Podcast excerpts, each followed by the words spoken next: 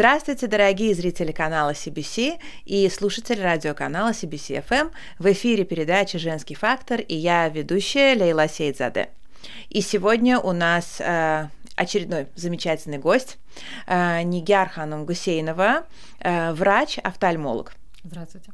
Здравствуйте, Нигер Хам. Спасибо, что пришли на нашу передачу. До сегодняшней передачи я в основном приглашала женщин в гости, которые э, занимаются какими-то нетипично женскими профессиями. Да? Ну, врач-офтальмолог для Азербайджана – это не редкость э, среди женщин, да, а, в, общем-то, предмет гордости, потому что э, у нас много выдающихся да, э, врачей, и, конечно же, наш выдающийся офтальмолог, академик Зарифа Ханум Алиева, э, Мехрибан Ханум Алиева, вице-президент президент, э, первая леди, тоже э, офтальмолог по образованию.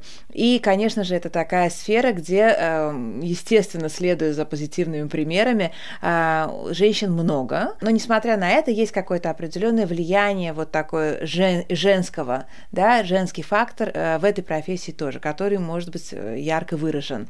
И поэтому, как бы вот хотелось бы поговорить, конечно же, о вас, о профессии и о, о том, как быть женщиной офтальмологом, э, активно практикующим офтальмологом в Азербайджане. И, наверное, сначала будет интересно узнать о Нигиархам как о личности и о том, как вы пришли в профессию, почему вы решили стать офтальмологом. Ну, а дальше уже я начну задавать свои каверзные вопросы. Спасибо большое, что пригласили, в первую очередь. А, врачом я хотела стать, наверное, с момента, как себя помню. А, при этом передо мной как пример была мама, которая тоже э, врач-офтальмолог. Но, что интересно, обычно родители хотят, чтобы дети пошли по их стопам. Моя мама была совершенно против, чтобы я была врачом и как бы тем более офтальмологом. Как она мне это объясняла, что это очень стрессовая работа, э, очень много ответственности, э, зачем тебе это надо и так далее, и так далее. Но э, я, в принципе, себя и не представляла в другой сфере. То есть, mm-hmm. послушав, послушав ее, я хотела бы что-то сделать, как бы как нравится родителям, как э, любой ребенок. Ну, вот я думала, юрист, нет, не мое, там архитектор не мое и так далее, и так далее. А отметая все, оставалась как бы чисто медицина, и в ней же выбирая, выбирая, как бы все-таки офтальмологию. Наверное, здесь сыграло роль еще то, что у меня у самой было, ну, я сама ходила в очках, у меня было слабое зрение. И мне было интересно, человек обычно интересно изучает то, что как-то его касается. Хотелось что-то сделать в этой области, как бы изучить что-то новое. Поэтому, скорее всего, я выбрала офтальмологию. Плюс мне очень нравится радовать людей. То есть э, я люблю работать с людьми. Я не смогла бы, например, работать как айтишники только с компьютером, да. То есть а, мне нравится общение, мне нравятся новые лица, новые люди, узнавать что-то. Э, мне нравится э, вот э, момент того, что мне нравится радовать людей, и как раз привел меня к тому, что в офтальмологии я тоже выбрала больше э, ту часть, э, которая связана с рефракцией, с восстановлением зрения, с катарактальными операциями, то есть то, что дарит зрение угу. сразу. Угу. То есть, э, да, нравится, когда результат сразу, он видим, человек счастлив, ты счастлив, соответственно. То есть, наверное, я питаюсь этими эмоциями людей, когда они счастливы, э, у меня сразу поднимается настроение. Есть определенные области в медицине, где результат получается не сразу, длительный процесс, какие-то хронические заболевания, да, ну, э, та же самая, допустим, онкология.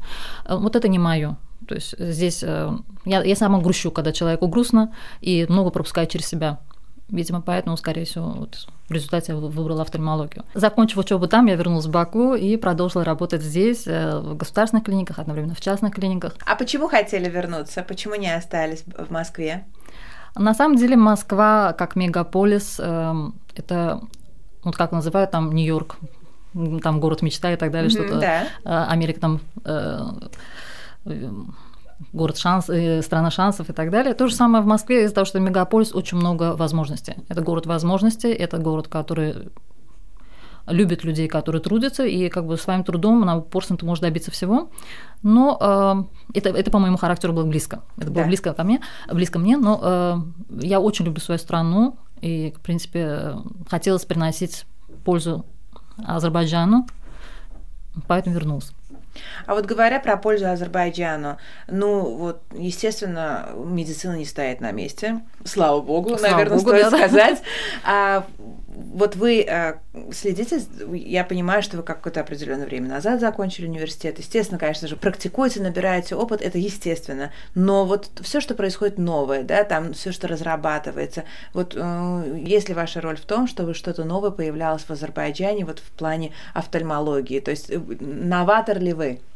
Ну, э, набираться опыта в медицине, то есть э, здесь мы учимся каждый день. Я э, в офтальмологии 18 лет уже, как, э, и при этом все равно каждый день мы что-то изучаем, потому что медицина не стоит на месте, как вы сказали. Каждый день выходят какие-то новинки. Границ сейчас в данный момент нет в знаниях, то есть все есть в интернете. Э, все конгрессы международные, которые проходят, туда может поехать любой человек из любой страны. Поэтому раньше немножко э, как бы к этому относились, что вот я уехал лечиться в Израиль, я уехал лечиться в Штаты. В данный момент это уже ушло, по крайней мере, в офтальмологии uh-huh, точно, uh-huh. потому что нет ничего такого в мире, чего не делается здесь. Все, что выходит новое, да, в офтальмологии все сразу приносится сюда, как мной, так и моими коллегами. Э, в год пару раз, три-четыре раза в год мы едем на основные большие конгрессы, и, соответственно, есть какие-то тематические более мелкие. И все, все новинки, которые есть, где-то в мире выходят, буквально сразу появляются у нас. А, в этом плане э, хорошо работает также руководство наших клиник, потому что и аппаратура, потому что в офтальмологии без аппаратов мы, в принципе, мало что можем сделать. Э, самая новейшая аппаратура, которая появляется в мире, она тоже буквально месяц-два, она появляется здесь, чем, в принципе, я очень горжусь. Угу. Также могу сказать, что последние пять лет за последние пять лет особенно увеличилось количество иностранцев, которые приезжают к нам оперироваться, уезжают. То есть вот такой, как бы скажем, э, медицинский туризм мы его называем. Э, происходит это таким путем, что, например, они находятся по знакомым или по интернету, э, пишут мне, что вот здравствуйте, так и так, мы хотели бы приехать, сделать такую-то операцию. Спрашивают, какой у нас аппарат, я говорю, они сравнивают с тем, что вот у них в стране uh-huh. оказывается то же самое, смотрит сертификаты мои и так далее, обучение, где я прошла эти курсы, смотрит, что у них врач делает тоже, как бы имеет тот же самый сертификат, и при этом сравнив время ожидаемое, э, ожидания, допустим, у них э, надо ждать там 6 месяцев или 8 месяцев, у нас это проще, мы обговариваем, человек приезжает, оперируется, уезжает. Э, я даже публикую в последнее вот эти данные про этих людей с разных стран, веду рубрику как Patients Geography. Да, кто откуда, это да. приятно. Да, это приятно, в принципе, радует то, что э, из того же, например, Израиля, Германия, Голландия, Штаты, Канада приезжают люди, оперируются уезжают. То есть это говорит уже об уровне нашей медицины, что в принципе, мы сами уже гордимся, что да, все хорошо. Например, мне было интересно изучение более подробно, досконально рефракционной части офтальмологии и э, Э, как вот то, что вы спрашиваете про обучение, я решила продолжить обучение в области оптометрии, так как у нас этой профессии нет, и э, э, прошла магистратуру по оптометрии в Латвии, получила европейский диплом. Это был очень интересный опыт, потому что приходилось изучать высшую математику и высшую физику, то, что, в принципе, далеко в нашем понимании было от медицины, но этот опыт был очень интересен, и, в принципе, в данный момент, насколько я знаю, в из Азербайджана э, первая женщина была, которая закончила там э, университет. И, в принципе, меня радует, э, что в Азербайджане в данный момент есть и врач-офтальмолог, у которого есть диплом магистра в оптометрии. А, так как это новшество для нас, и а, изучение глубоко оптометрии, оно а, как бы улучшает наши показатели в рефракционных операциях. Нигерхам, ну это просто замечательная новость, что у нас как бы продолжается на самом деле вот эта культура женщин-новаторов в офтальмологии. Это как бы такой тренд, который начался много лет назад, и он, вы продолжаете тоже его поддерживать, потому что быть же единственной женщиной в этой сфере, это, конечно, очень очень э, гордо, мне кажется, в принципе, для всех. Это и вдохновляет других, кстати, потому что коллеги, когда спрашивают, где ты, как этому обучился и так далее, ты рассказываешь, тоже покажешь пути, и есть люди, которые думают, ну, если там, допустим, у нее получилось, почему не у меня, и тоже э, двигаются дальше. То есть э, очень важно в образование привносить что-то новое и этим э, вдохновлять других людей тоже на продвижение в этой области. А, Нигерхам, ну вы сказали, вы с утра перечисляли все, что эм, приводит к созиданию. Да. Вам нравится дарить э, зрение, вам нравится приносить новые э, какие-то новшества, вам нравится промотировать страну, скажем, да, э, продвигать ее вот с точки зрения вот, э, вот этих э, постов о пациентов, которые приезжают сюда. Э, вот скажите, как вам кажется, это женское э, чисто э, поведение такое, ну потому что женщина созидает, и вы тоже мама, угу. или же это, в общем, что-то такое общечеловеческое? Как вы думаете, это вот вами движет женщина внутри, или же просто это общечеловеческая ценность? Мне кажется, это общечеловеческая ценность. Здесь разницы большой нет, мужчина ты или женщина. Это типаж характера, скажем так, психологии, что тебя радует, чем ты питаешься. То есть э, все мы питаемся какой-то энергией, что-то нас вдохновляет. Да? Uh-huh. Говорят артисты, например, аплодисменты для них – это радость. Ну, то же самое у нас получается. Для нас счастливые улыбки, слова, что «Ой, я начал видеть», «Боже, как хорошо, как все видно», там, или радость родителей, что «Спасибо, мой ребенок стал видеть». То есть для нас это приоритетно, это первое место. Uh-huh. Да, то, что нас радует, ради чего мы идем в эту профессию. Мне кажется, здесь не играет роль, мужчина ты или женщина, просто тип характера, насколько тебя это радует. Вот я уже сказала, что вы мама, а, да, это как бы стало нашим э, слушателям и зрителям известно, и при этом как бы вы так активно практикующий, работающий врач, врач-хирург, стало понятно из вашего разговора, да, что вы еще угу. оперируете. Но хирургия всегда считается, э, то есть мы э, говорим об офтальмологии, но мы знаем, что хирургия это, в общем-то, такая немножечко мужская зона, потому что, ну, это сложно, требует нервов, стресс, там, постоянной доступности, а вы семейная женщина, многодетная мать, можно сказать. А как получается совмещать? Хирургия тоже она делится. Это микрохирургия, да, общая хирургия. Здесь я где-то соглашусь, что э, обширные какие-то общие операции, это да, это больше мужская прерогатива, потому что там можно, нужно стоять часами и так далее, или там та же самая травматология, там больше мужчин встречается.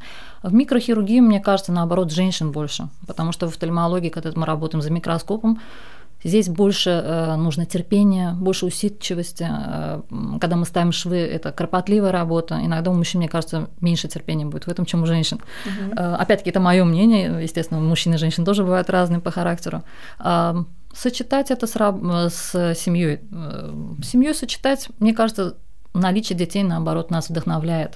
Потому что хочется, чтобы дети гордились мамой, хочется, чтобы в принципе, они гордятся, когда, например, э, приведу пример, э, дочка, ее друзья, э, одноклассники приходят ко мне, обследуются, там, получают лечение, и в результате, когда она приходит, мне радостно говорит, мама, они про тебя говорили, что какая молодец, там, мне стало, я стала хорошо, э, стала, э, кто-то из друзей говорит, что я хорошо вижу, слава богу, мне выписали там правильные очки, или там после операции восстановила зрение. И я вижу вот эту радость в ее глазах, свет, вот это все, это, конечно, вдохновляет. Очень приятно, когда дети могут тобой гордиться, как э, родителям. С другой стороны, есть, конечно, трудности, потому что надо уделить каждому внимание. Женщине в этом плане сложнее, потому что каждому ребенку, как мама, ты должна уделить время, услышать как прошел день, поддержать, э, и плюс какие-то семейные да, э, моменты. Да, с детьми понятно. Им, конечно, нужно еще после всех пациентов найти энергию на детей. Да. И маму, естественно, никто не заменит. А по поводу супруга, вот он вас поддерживает? Мне, наверное, повезло, что он тоже врач, поэтому он хорошо понимает, что это такое. И, в принципе, да, он поддерживает э, в поездках, в обучении, он понимает, что это нужно. Без этого ты просто катишься назад, скажем так, потому что медицина идет вперед, и если ты не бежишь угу. рядом, да. то ты уже оказываешься позади. А, поэтому он только поддерживает, что да, если нужно обучение, пожалуйста, езжай, помогает с чем-то с детьми, э, с пониманием относится ко всем к этим моментам. И э, опять-таки, может, из-за того, что он врач, проще мы можем вечером обговорить какие-то я рассказываю, что вот такая-такая была интересная операция, он тоже в свою очередь рассказывает, что, вот, что было у него, и мы понимаем друг друга. Может быть, опять-таки говорю, совпадение профессии здесь помогает, не знаю, как в других семьях это происходит, но в данный момент у меня есть эта поддержка.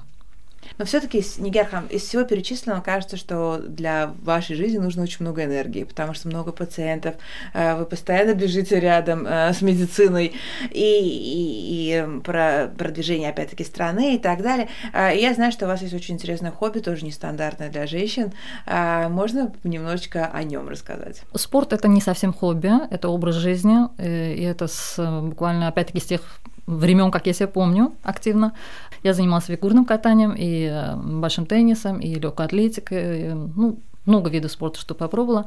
В результате 5-6 лет назад я пришла к айкидо и как бы застрял здесь, в хорошем смысле этого слова, потому что эм, здесь это каждый день э, ты изучаешь что-то новое, что-то... Ну, нет Э, как сказать, бесконечность, да, здесь присутствует, здесь нет так, такого, чтобы ты все узнал и остановился. То есть это постоянное изучение, это и прекрасная философия, и физические данные, то есть улучшаются для здоровья, это очень хорошо. Это один из видов э, восточных единоборств, который не является травматичным. То есть э, очень много я вижу в айкидо приходят людей, возраст 30 плюс, которые занимались каким-то активным спортом в виде борьбы, там, бокса, и приходят уже как бы для восстановления организма потому что, в принципе, те эм, те движения, которые э, практикуются, тем, э, вот вся эта практика, она приводит к восстановлению скелетного, скелета, э, мышц, восстановлению связок, то есть является оздоровительным одновременно. Uh-huh, uh-huh. Плюс мне, я туда как, как еще пришла, я привела дочку, и когда уже дочка стала заниматься в группе, вместо того, чтобы сидеть и ждать просто ребенка внизу, как, скучать, как говорится, с другими родителями, э, решила, что, что я теряю время, раз уж я пришла, давай тоже попробую. И как-то пошло. Все э, пошло, стало интересно.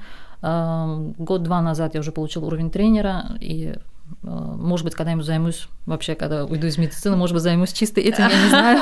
Но это очень э, такая вдохновляющая история, потому что вы сказали, что вы не с детства занимаетесь айкидо, а 5-6 лет, и, соответственно, это, то есть, э, это хороший пример, то, если люди думают иногда, что мне уже поздно там, да, как некоторые говорят, а если бы было мое время, я бы занялся там, не знаю, фигурным катанием, я бы научился играть на гитаре, но мне кажется, что иначе никогда не поздно. Это отличный пример того, когда никогда не поздно. Я даже скажу больше, к нам приходят люди, которым 50-60. Ага, сейчас. Они меняются на глазах, да. Э, ну, вот это один, опять-таки, повторюсь, это один из видов спорта, где нет ограничений в возрасте. Ага. Можно начать в любом возрасте. И э, есть виды спорта, где ты не, не можешь начать там 50 Ну, мне кажется, да. это вообще замечательно. Привести э, дочку на айкидо, это уже хорошо. А потом еще увлечься самой. Я пока э, дочку повела на шахматы, но в шахматы играть пока не стала. Но это открыл для меня новые горизонты. Э, спасибо, Нигерхам. А вот э, хотелось бы еще поговорить о вашем взгляде на пациентов. Э, может быть, иногда женском взгляде. Вы детей тоже принимаете, кажется. Да. да. Как вы думаете, вам как врачу и как, как к врачу женщине, как маме, легче ли находить язык с детьми-пациентами, нежели мужчинам-врачам? Здесь я тоже думаю, все зависит от человека. Есть э, мужчины, которые очень любят детей, и они находят общий язык. Угу. То есть здесь, мне кажется, все-таки гендерный момент не играет роли. Но я детей э, очень люблю и как бы с ними сразу нахожу общий язык. Э, с этим проблем у нас не было. Даже бывает, что дети заходят испуганные в кабинет с криком, то есть у них какой-то опыт негативный предыдущий. А уходя, они говорят, ой, мам, как было хорошо. И я спрашиваю, ты придешь еще? Они говорят, счастливы, да, да, мы придем еще. И это, конечно, тоже очень радует. Эм, когда мы видим детей, ну, я лично, я, например, э, заранее снимаю халат, потому что многие боятся белого халата. Угу. Общаемся, стараемся общаться как бы на равных, э, как друг, как бы, ну, зависит еще от возраста ребенка, от его психологии. То есть это надо уметь сразу считывать какой ребенок. Угу. Есть дети, которые напуганы, есть дети, которые наоборот э, упрямо не хотят отвечать на твои вопросы, да, хотят молчать с ними. Надо найти контакт, как-то войти в доверие. Наверное, гендерный момент здесь играет какую роль, когда я вижу девочек, девочек-подростков, угу. то есть мы тоже были в этом возрасте, и я понимаю их, допустим, нежелание, э, где-то стеснение носить очки, то есть я с ними могу провести просветительскую работу, объяснить, как, что, что с этим делать, прочувствовать, вот, может быть, девичью застенчивость или там комплексы какие-то. Мужчинам это будет сложнее. Ну, с другой стороны, наверное, подростков мужчин больше понимают э, врачи-мужчины, тоже этот момент может быть. Да, это хороший, интересный момент э, учитывать, да, потому что это детям, девочкам особенно, наверное. Ну, может быть, и мальчикам, потому что мальчики это больше играют в футбол, и, в общем-то, эти активные игры. Мне кажется, мальчикам сложнее начать надевать очки, чем девочкам в этом возрасте. Вообще во многих странах есть почему-то вот этот момент, что до сих пор остается буллинг в плане очков. Да. Почему-то считается, что если ты в очках, ты слабее, ты, ну, как они называют, ботаник и так далее. Да. То есть, может быть, даже мальчика в этом плане больше прессуют. Девочки больше комплексуют, что, может, она выглядит некрасивой при этом. То есть, э, а мальчиков как раз в плане, что ты слабый, ты не, не сможешь подраться, там, не знаю, ты не, не сможешь э, быть сильным в спорте в очках. То есть эти моменты, да, присутствуют. Мне кажется, что вот это взаимодействие женщин и мужчин, ну, я приглашаю сюда э, женщин, пока приглашала, буду еще приглашать мужчин, но мне кажется, конечно же, взаимодействие вот э, полов – это самое главное в данном случае, потому что однобоко, наверное, э, вот снимать эти все комплексы или говорить вообще об этом не получается. Я помню, что когда я в пятом классе первый раз одела очки и должна была пойти в класс, зайти в класс первый раз, мне мой папа, ну, конечно же, папа папа это главный мужчина, да, в жизни любой девочки. Мне он сказал, он мне сказал, что ему очень нравятся женщины в очках. И это смело вообще все комплексы э, на раз. И я больше никогда к этому не возвращалась, потому что самому главному мужчине женщины в очках очень нравились. И я надеюсь, что э, ваших пациенток девочек э, папы поддерживают тоже. И вот говоря о папах, э, о мамах, э, вот э, вы как, когда вот принимаете пациентов, э, видите ли вы какой-то гендерный фактор? Вот э, не знаю, как, не знаю даже какой, но вот э, кто больше поддерживает, поддерживают ли родители, вот, или, может быть, есть что-то еще. Вы привели очень хороший пример с вашим папой. А, прекрасно, когда у отца и у дочки есть такие доверительные отношения, и нас тоже врачи очень радуют, когда мы чувствуем, что вот связь между родителями и детьми есть, э, э, родители поддерживают детей. А, но, к сожалению, бывают и такие родители, которые, наоборот, нам вредят. А, то есть он говорит, ну неужели доктор он будет носить очки, ну давайте сделаем так, что что-нибудь другое придумаем. Или даже иногда я слышу, э, объясняю, что, допустим, этому ребенку нужно носить очки обязательно. Mm-hmm. Потом на следующем приеме я вдруг слышу, они говорят, а пусть отдыхают глаза. Ну, ну что значит отдыхают глаза? А, если врач сказал, что нужно носить обязательно, это нужно носить обязательно. Есть случаи, когда мы говорим, что нужно носить временно или в определенных условиях, да. Ну, э, иногда вот родители таким образом вредят своему ребенку. Или говорят, что вот то, что вы сказали про гендерный факт, ну уже мальчик, как он будет ходить в очках. Угу. То есть а здесь... это при, при детях родители говорят? Да, при детях. Да, вот так, так То делать есть, нельзя. Да, так делать нельзя. Иногда мы проводим просветительские какие-то беседы и с самими родителями, то есть иногда и без детей просим посидеть ребенка в коридоре и уже объясняем родителю ситуацию, как что. Потому что здесь очень важно э, правильное, адекватное отношение к проблеме. Mm-hmm. Также, когда мы проверяем зрение, там, допустим, низкое зрение, ребенок может прочитать только одну строчку, допустим, без очков, вот эти все возгласы, ох, ах, кош, кошмар, как ты не видишь, присмотрись, посмотри. Я говорю, ну, если бы он видел бы, он назвал бы. Пытаемся мягко как бы ага. ситуацию смягчить. Иногда родители бурно реагируют и или также бывает вредный пример, когда родитель говорит, ну я тоже не вижу, и что? Ну, Это, наверное, такие, как я. Да. То есть мы объясняем, это мы объясняем, что вы не являетесь тестером, то, что вы не видите, это не означает, что так должно быть. И что это хорошо. Да, то есть есть определенный тест, по которому мы определяем, как, какое должно быть зрение. А, чем ближе к, чем выше образование человека, естественно, тем легче с ним работать. Угу. Образование имеется в виду не просто академическое, а кругозор, мировоззрение потому что такие люди понимают, что к врачу нужно пойти вовремя, э, не пропускать э, приемы, чтобы для ребенка в будущем само собой ничего не рассосется, как говорится.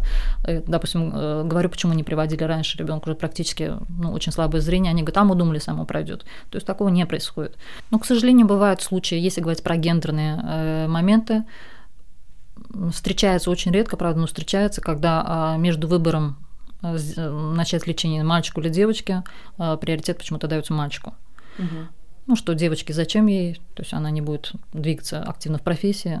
Ну, поэтому это, конечно, очень огорчает. Угу. Здесь мы тоже пытаемся объяснить ситуацию. Ну, как пример приведу, что чаще всего приходят по поводу операции, по поводу косоглазия да. девочки близко к свадьбе. Ага. Ух ты. Или там возраст уже там ну, стаж подросткового возраста, они говорят, что вот ей надо готовиться в будущем там, создавать семью, и надо быстренько поправить все изъяны. Э, в то время как мальчиков, э, здоровье мальчиков начинают заниматься в более раннем возрасте, считают, видят в нем кормильца, да, того, кто будет, э, ну, скажем так, опорой родителей. Угу. То есть эти моменты, конечно, отголоски этих моментов все еще присутствуют. Угу. К счастью, их все меньше и меньше, то есть если сравнить с тем, что было 10 лет назад. В этом плане мы, конечно, развиваемся все в лучшую сторону, но, к сожалению, все-таки встречаются. Э, был случай, когда э, привела мама ребенка э, двое детей, мальчик, девочка, оба с косоглазием, и когда шла речь об операции, то есть при том, что у нее не было возможности, допустим, прооперировать обоих сразу, она выбрала мальчика, что ему это важнее. Угу, угу. Ну вот, такие негативные моменты тоже присутствуют. Нигерхам, а вот вы говорите, что офтальмологу важно оборудование, да, что вот полноценно оказывать помощь. А у вас были ли когда-то какие-то экстремальные ситуации, когда не было вокруг нужных инструментов, но нужно было помочь человеку? Или насколько вы, может быть, если не было до сих пор такого опыта, готовы поехать, э, не знаю, возводить где-то заново целину? Честно говоря, э, до сих пор не было, но мне это интересно. Я бы хотела бы иметь такой опыт. Если где-то поступило предложение Э, помочь людям вот э, каких-то, как вы говорите, экстремальных условиях, или где э, начать с нуля как бы развитие с радостью. Например, мы сейчас знаем, что вот в Карабахе все больше как бы идет развитие инфраструктуры, наверное, будут развиваться и больницы. Если бы оттуда поступило бы, допустим, предложение ехать, оказывать помощь людям, с радостью бы принял бы это предложение, это очень интересно. Будем ждать. Да, я думаю, что очень даже можно скоро дождаться, потому что на самом деле эта э, тема самая горячая и очень радует, что э, ведущие специалисты, то есть востребованные специалисты готовы э, бросить все, поехать и начать какие-то вещи делать заново, просто потому что это нужно. Но с вашим патриотизмом мы все выяснили еще в начале передачи. Мы не просто готовы, мы с радостью, с большим энтузиазмом, с гордостью.